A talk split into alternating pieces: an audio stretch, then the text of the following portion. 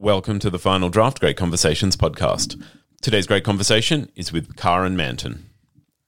The Final Draft Great Conversations podcast is all about books, writing, and literary culture. I'm Andrew Pople, and every week I broadcast Final Draft from the studios of 2SER in Sydney.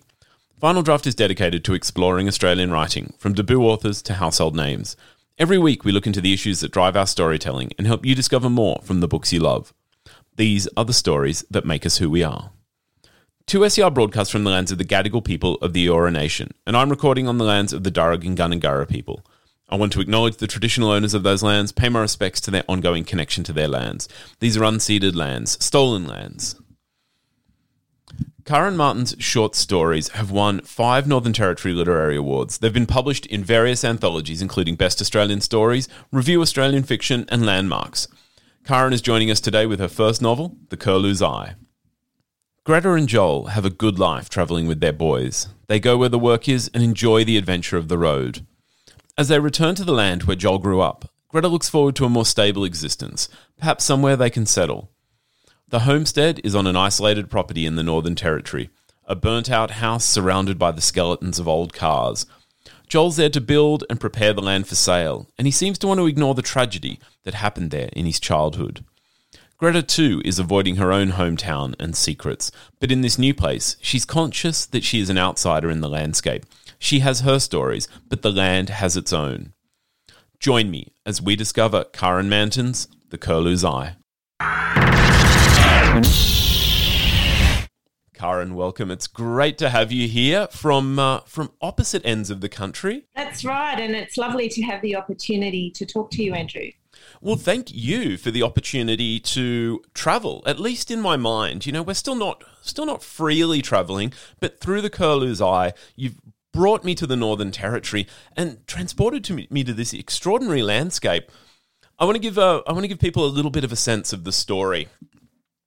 We're centering on Greta and Joel, and they they have a good life, traveling with their boys. They go where the work is. They enjoy the adventure of the road. But now they're returning to the land where Joel grew up, an isolated property in the Northern Territory. And Joel's there to build and to prepare the land. And he seems to want to ignore the tragedy, the past, the things that happened there in his childhood. Greta's also avoiding her hometown, and she's conscious that she is apart from the landscape that she's found herself in, a southerner and an outsider in a small community. And I loved the ruminations throughout the book on place and belonging and also how we how we might be able to find some of that in a land where essentially you know white colonial settlement is only a couple hundred years old a land that is tens of thousands of years old. But i want to get to the place the landscape because this is ex- an extraordinary novel of place. As greta and joel as they arrive on joel's family property in the dark of night Greta wakes up the next day in what you describe as a bluish liminal space that seems to have no time. And that wakening, it almost seems to have transported Greta as she emerges into this extraordinary landscape. She's kind of seeing it for the first time. I had to do some searches online to, you know, really, really get the imagery right in my own head it's a beautiful world that sort of seems simultaneously compelling and hostile to Greta. And so I, I, I was hoping that you could start us off by evoking this landscape for us. Well, it's a very beautiful uh, landscape, I find. Um, I, in particular, love cycads and rocks, which you'll realise as you read the book. Um, so it's a place where there are very ancient plants. Cycads are a very ancient um, species of plant. And there's, to me, I really feel as if the country is very strong and there's a sense of presence there. It's also, of course, in the tropics. So it's very warm. And uh, if you have recently come from down south and you're walking through the bush, I felt when I first arrived an odd feeling that my inside world was sort of floating into the outside world, um, into the into the bush around me. Uh, so I think it has a very strong presence like that. There's also um, tropical forest and beautiful uh, creeks um, and waterways. Um, and again, you sort of have a feeling of a very uh, fecund and deep environment around you.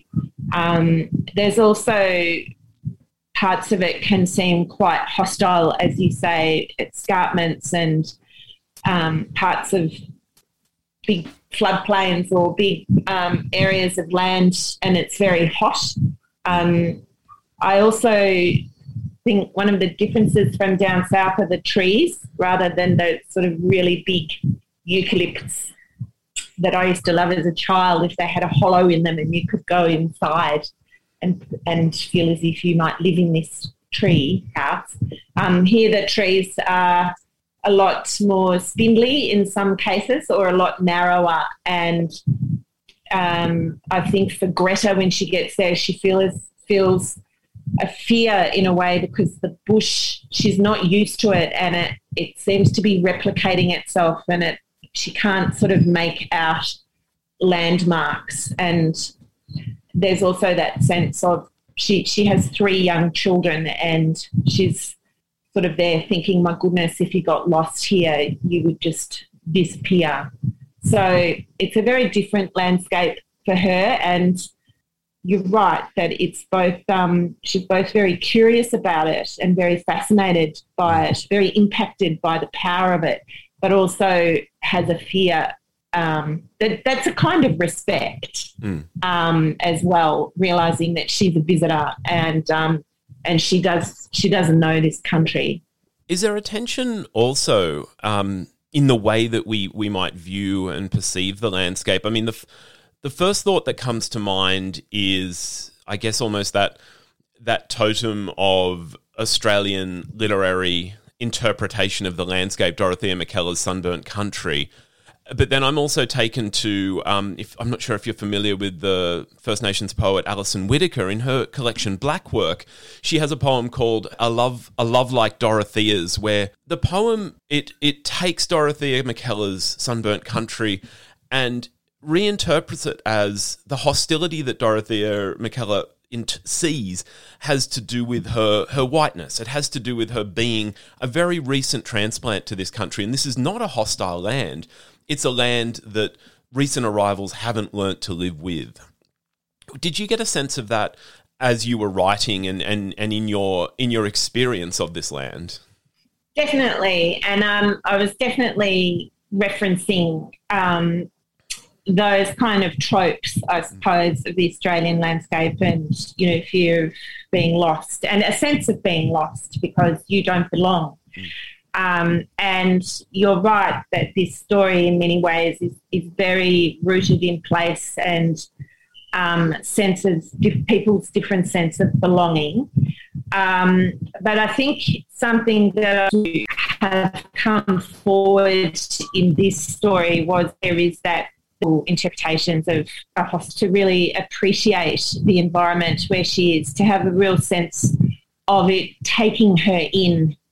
And it becomes, for her, I think, a deep appreciation mm. of the landscape that um, is accepting her and welcoming her in at the same time as having um, a respect for it and not imagining that you can do what you like there um, or that you understand it. But I think she does develop a very deep connection with the country there, and there is a sense that um, it is very beautiful and it does, it becomes a teacher um, for you. And um, certainly that has been my experience as well. I feel very moved by the country here. There, there is, as I said, a very deep sense of presence and presences, and I like nothing more than to be sitting on a rock somewhere by myself, feeling that impact of what is around me, of the nature around me. And I think Greta has that with her, as well as acknowledging. I was wanting to acknowledge that she is very aware that she's a visitor uh, not only in that she hasn't been to that place before, but in the sense that she is not a First Nations uh, person, and she's going to have a different experience of the country there from the First Nations characters who are in the book. So Greta and Joel have arrived. They're go- they're going to rejuvenate the homestead. They're going to build cabins and tidy up the land. Um, Joel has has brothers that they they sort of collectively own the land, and Greta sets herself a task of of growing a garden, which is it's not going great for her. I think she she talks about digging up more rocks than anything else, and then she visits Bryn ostensibly to buy a secondhand camera. But Bryn also gives her some native plants, and this finally allows her to get the garden going.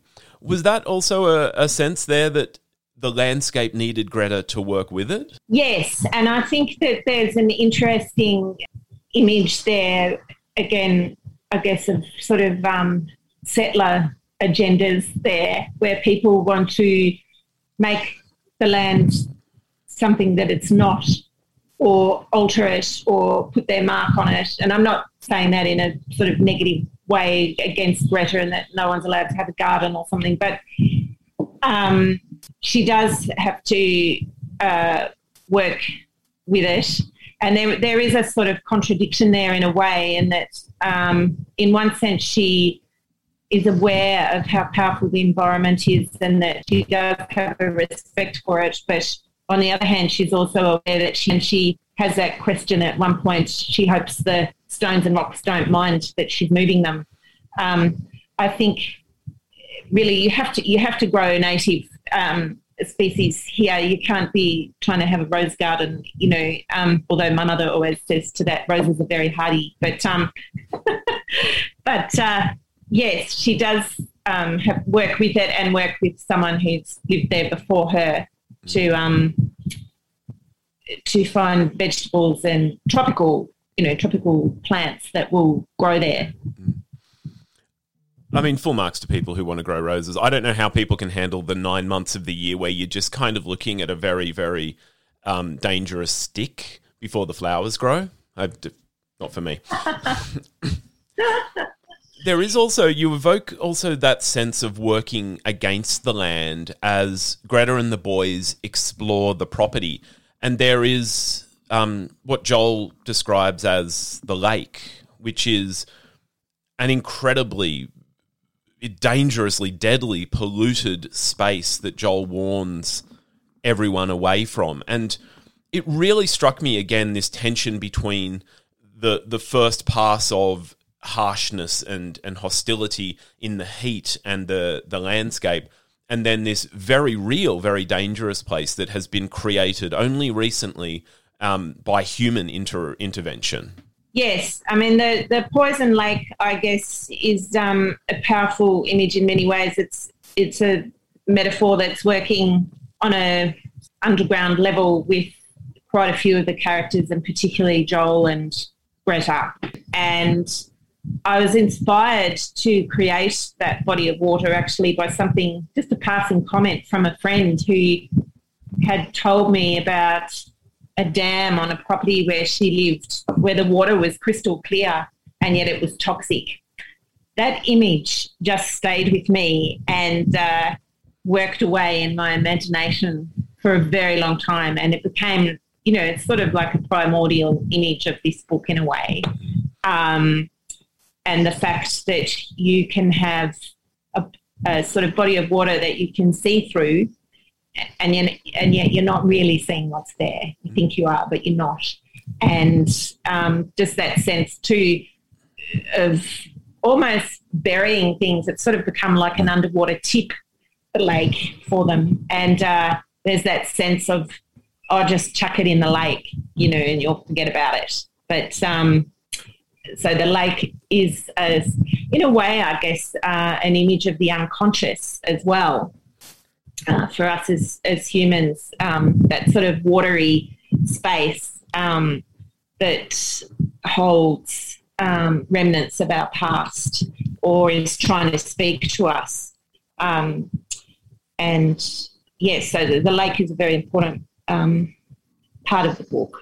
Let me ask you then, because the lake is also, or ostensibly, beautiful and it seems to invite us to break its surface.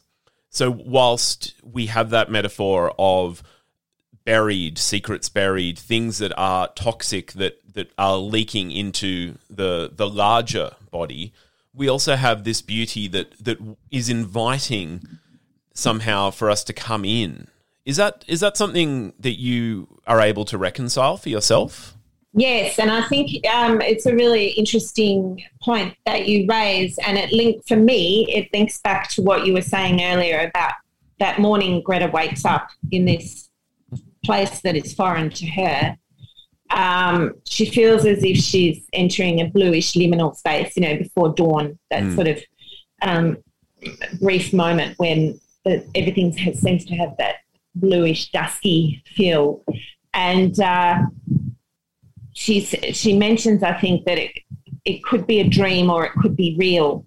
She sort of enters a, a space where an in between space in a way, and you could interpret the whole story, the whole property as being an in between space. And the lake is like that as well, where it's got this contradiction of being um, having a certain beauty about it, mm. um, and yet um, having a sense of it, being treacherous as well. Um, but also that very important one you're saying where it's sort of inviting Greta, and that in a way, the property and the land invite Greta to discover.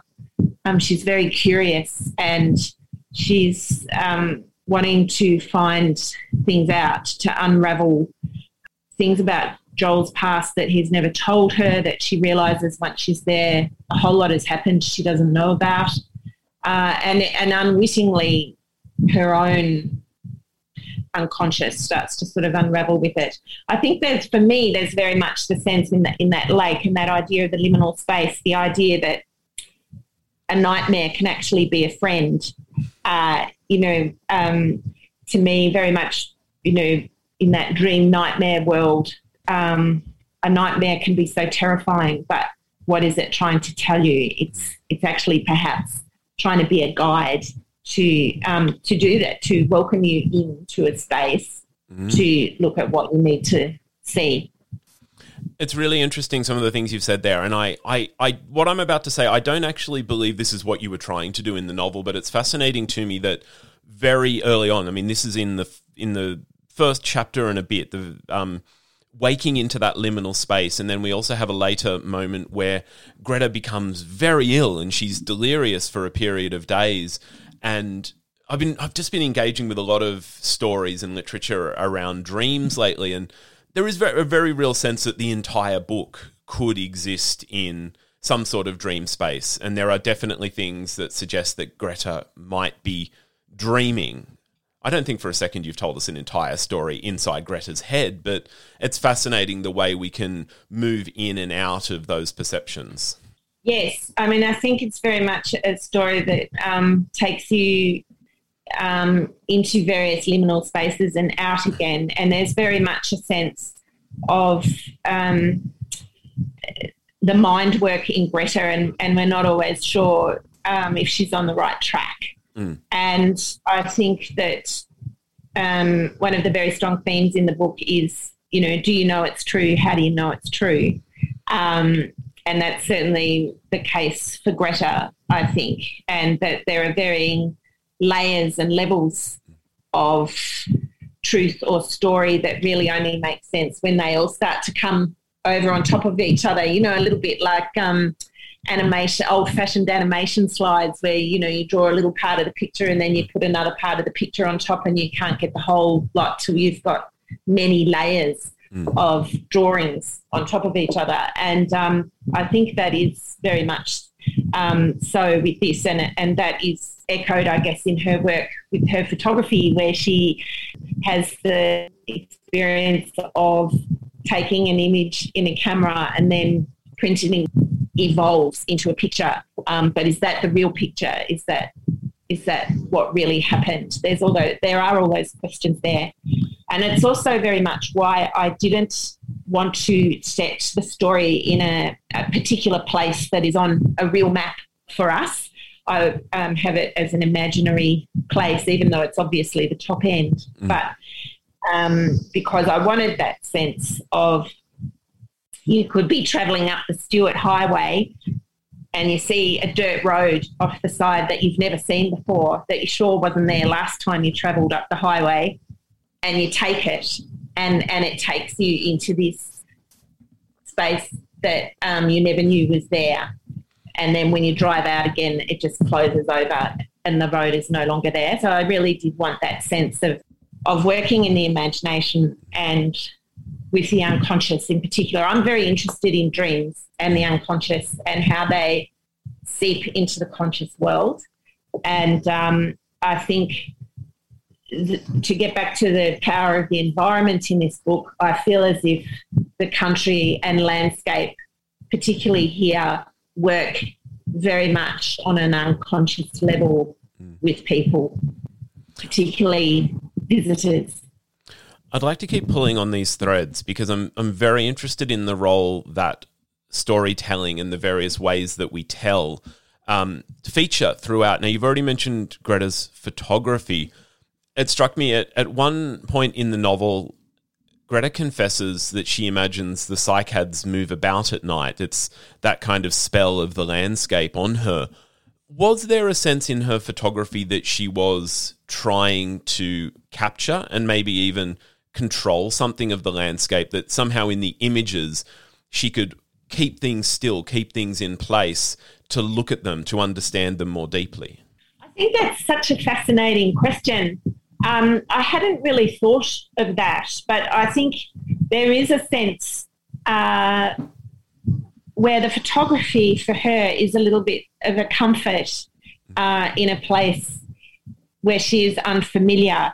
And um, as I've said, it's not that she doesn't like the place because it's unfamiliar. She's actually very curious about it and explores a lot. But she, the camera is a little bit of a, not a security blanket, but a, um, a tool that is helping her familiarize herself with the place. I think when you do, when, when she does, you know, sort of capture a little moment or an image and takes it back and develops it. All right. So we were we were talking about Greta's photography, and we were yeah. thinking we were thinking about the uh, or I I had sort of asked around the idea of of capturing and holding a landscape in place, and one thing that one thing that I was really interested in is the idea that a photo gives us, I guess, a, a false sense of certainty and of permanence. That memory is fallible, but somehow, if we have a photo of the past, and Greta does discover photos, that we somehow have certainty about what happened in the past. And of course, that's not necessarily true. And, and Joel holds his past very close to his chest. That's right. And I think um, there is a sense with photographs that they can bring back the past. Mm. Um, but it, but but they're actually not real, and what they're doing is triggering memory. Uh, and then, of course, there's the issue of how the photographer has interpreted the past mm. because they're looking through a lens and they're actually framing an image. So they're framing memory um, and they're framing a particular version of reality and I think that that is an underpinning key in this book is the notion of different versions of reality um, and different interpretations and how for each person uh, we are looking through a lens. We're looking through a lens of our own individual mind. We're looking through the lens of our family we're looking through the lens of our culture, and everyone does it. None of us is free of it. Um, and I think Greta is quite aware of that, and it, it's very conscious sort of image to me to have her there with a camera looking through a lens, and it also ties in with what you were alluding to before of a visitor or a settler mm. or a foreigner looking through a lens. So let's let's go to some of those well just that idea of a lens because one lens through which we we see our world are the stories that we tell and stories that shape us feature prominently in the Curlew's Eye. Greta's boys become fascinated by the myth of the six swans, and they, they come to believe it somehow represents Joel and his brothers and something of their upbringing. But of course, this story is is a transplant. It's it's been brought over from the northern hemisphere, and they're trying to place it on the world around them. And of course, there are many transplants of stories. And Greta notes that it makes it you know almost impossible to hear the true stories of the land that they're on. White culture has obscured older stories from the true owners of the lands across Australia. How did you want to engage with with those ideas and that tension between these stories? I think I wanted to just explore how we bring in our own stories to explain our the world around us, and I think particularly archetypal stories are very important to humans. Fairy tales and cultural stories and religious stories seem to help people navigate the emotional and psychic world they're engaging with. And in this story, of course, Joel's family have come from a Northern Hemisphere context. And it is as if, well, not as if it, it is um, part of his childhood that his mother has is a storyteller, and she has brought in um, fairy tales from the northern hemisphere to tell her children, and there is a link between the fact that in the story of the six swans there are six brothers and a sister in the family. And I think Greta draws that connection very strongly too. Um, and I think she sort of ruminates on the fact that um, we do bring in stories with us, but that she can sense there are very strong stories in the land, and the land holds us, whether we know it or not, and has its stories whether we know it or not. Um, so I'm not sure if it, it's not a negative tension, I guess, in a way. It's an awareness she comes to from living on that land. Um, but there is also an awareness, I guess, a, a sense that she she's aware that settlers her settler heritage has come in and imposed stories and structures and foreign materials on the country. And she draws a connection with stories that have been brought in. I was interested. Um, Greta is able to gradually draw Joel out. And in talking about his past, Joel notes that there was nothing enviable about our foreignness then and he talks about his his mother's storytelling, her singing, but also that that was taboo in the house. They weren't they weren't to speak languages other than English. Um, it was it was all about fitting in. I think there's also a, a quote about no um, no strong odors in the school lunchbox. It was it was all about white bread and white bread and fitting in and that especially especially that idea of of not speaking anything other than English. I mean, this is an this is an old colonial, um, you know, brutality. Um, anywhere around the world that has been colonized, language has been suppressed as a, a method of essentially cultural genocide. And yet we find ourselves in the situation now where there is enormous unrest that we sometimes don't even know how to begin. Do you do you get the sense looking at Joel's family and and what he is still to reconcile that that legacy of assimilation has built the trouble of the present? That's a very interesting question and yes I do think it has caused a lot of trouble because people are not fully being allowed to be who they are. If you take language, which is so intricately and deeply woven into the fabric of a person's soul, body, mind, heart. When you think that, you know, they say babies know the language, their home language, before they're even born because they've been listening to it in the womb.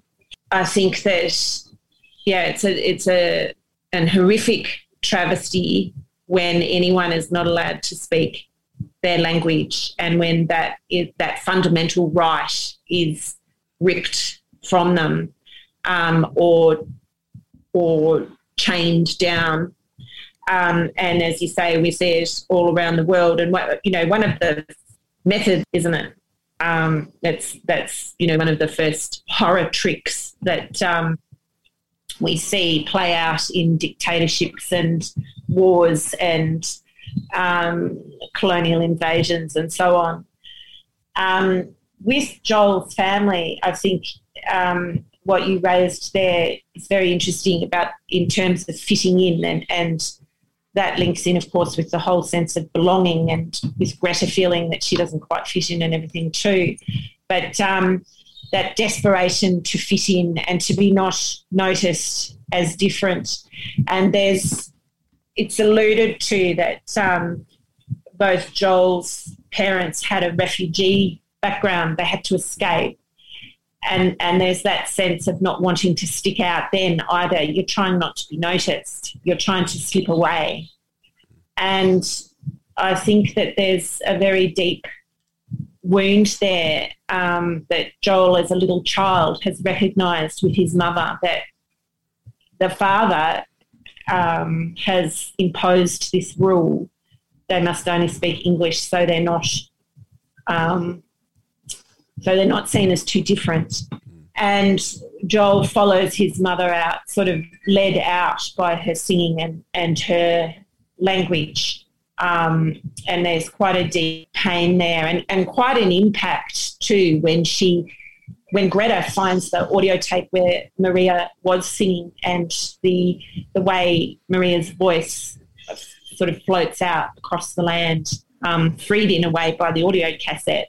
Uh, so yes, I think it there is a sense that there is damage there with that kind of assimilation, and and we lose out. We lose out on learning about different cultures and celebrating different cultures and diversity if we try and make everything the one color. You know, mm. um, of course, if you're just painting over um, different languages and culture, you're not getting a true picture either, or a full picture or a soulful one.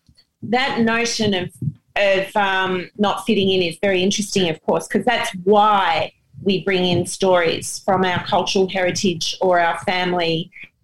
Stories are very much, and also to homesickness, I think. I mean, I think there's a sense there of Maria telling stories that she's familiar with and that she loves and, and passing on um, stories from that she has heard. Um, and there's a sense that she's had a sort of quite itinerant um, background, and so she has picked up um, stories probably from from many different places.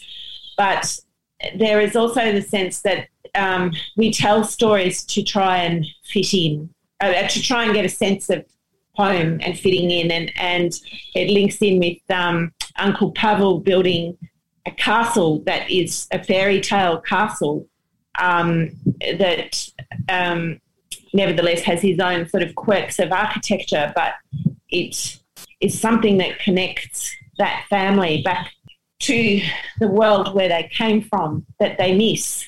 There's also that sense, I think Greta is aware of, well, we cherish those stories and everything. They, they don't quite fit in the landscape there's something very potent here, I always feel, about telling children stories from the Northern Hemisphere with snow and fir trees and um, totally different landscapes and clothing and everything that they don't quite fit here in the tropics where, you know, particularly in the build up, you're sweltering and you're covered in sweat and the last thing you want is more clothes on you and then children are sort of getting Christmas cards with photos of reindeer and snow and children in beanies and scarves. Those stories and those festivals sort of have an odd place in the landscape here.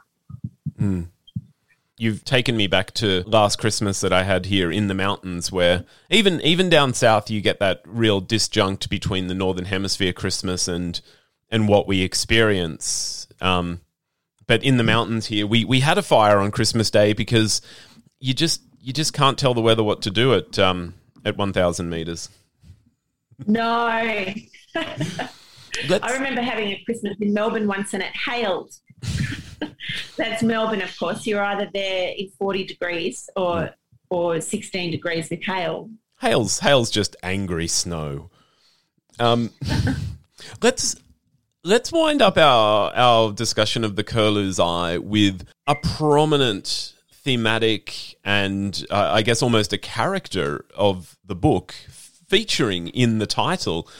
The cry of the curlew, it is it is so prominent in Greta's imaginings of the world that she found herself in. There was actually a really fun moment in my house when I I, ne- I needed to hear this, so I played a clip. I got a very startled look from one of my cats as the sound of the curlew escaped from my computer. Can you tell me just a little bit about the bird that features across the novel?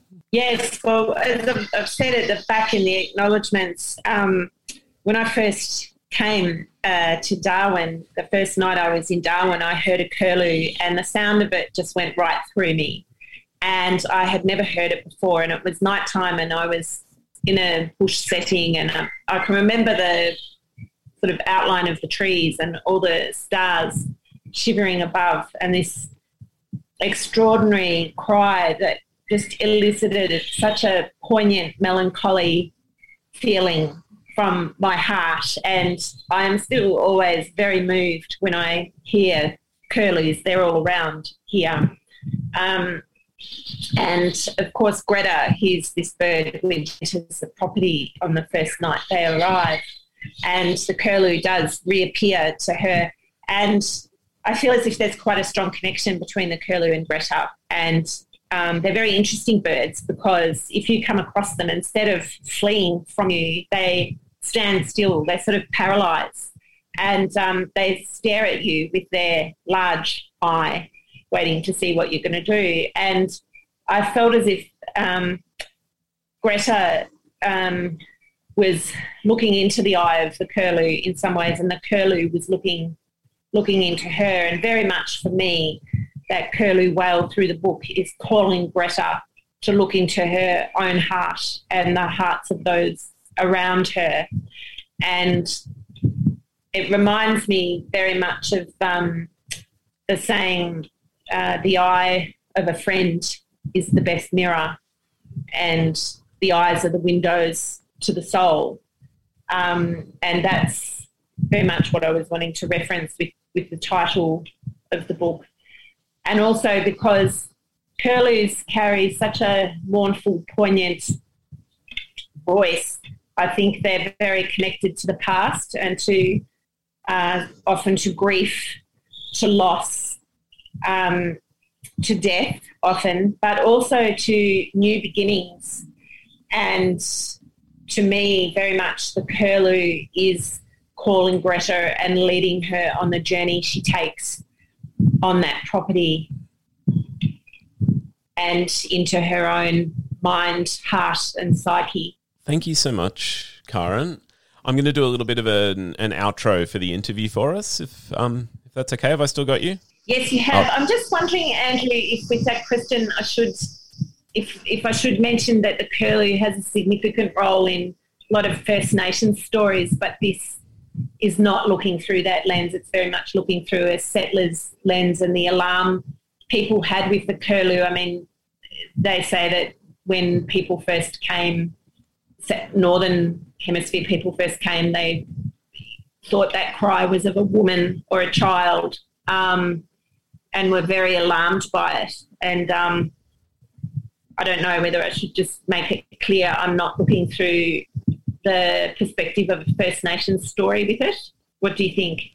Well, I mean, I think even the the comments that you've just added there, I, it very much engages with what we were discussing before. I think about the way stories are used, but then they stories are also transplants. We talked earlier about how stories are stories can be transplanted, and that there is a tension there in the way that we interpret say the landscape or um, different aspects of of life. Um, and and I think thematically, as as it runs through the Curlew's eye, that that has featured in our our conversation. Yeah. I am speaking with Karen Manton. We're discussing The Curlew's Eye. It is her first novel and a fabulously evocative and topographical doesn't seem like the right word, Karen, but it has taken me up to the landscapes of the Northern Territory that the story inhabits and it's been just an absolutely wonderful journey. Karen, thank you so much for coming on the show. Thank you so much for having me, Andrew. That's it for this great conversation with Karen Manton. Karen's debut novel is The Curlew's Eye. It's out now from Allen and Unwin. Great Conversations is recorded on the lands of the Darug and Gundungurra people. The show is produced and presented by Andrew Pople. Stay in touch. You can find us on Twitter, Instagram, and Facebook. We're at Final Draft 2SER. If you want to chat books or even ask anything about the show, you can email finaldraft at 2ser.com and subscribe in your podcast app. Wherever you get your podcasts, there is a new great conversation every week. There are bonuses during the week. It is a great way to stay in touch with the latest books. I'm Andrew Pople. You will catch me next week with more great conversations from Final Draft. Have a happy week of reading. Bye now.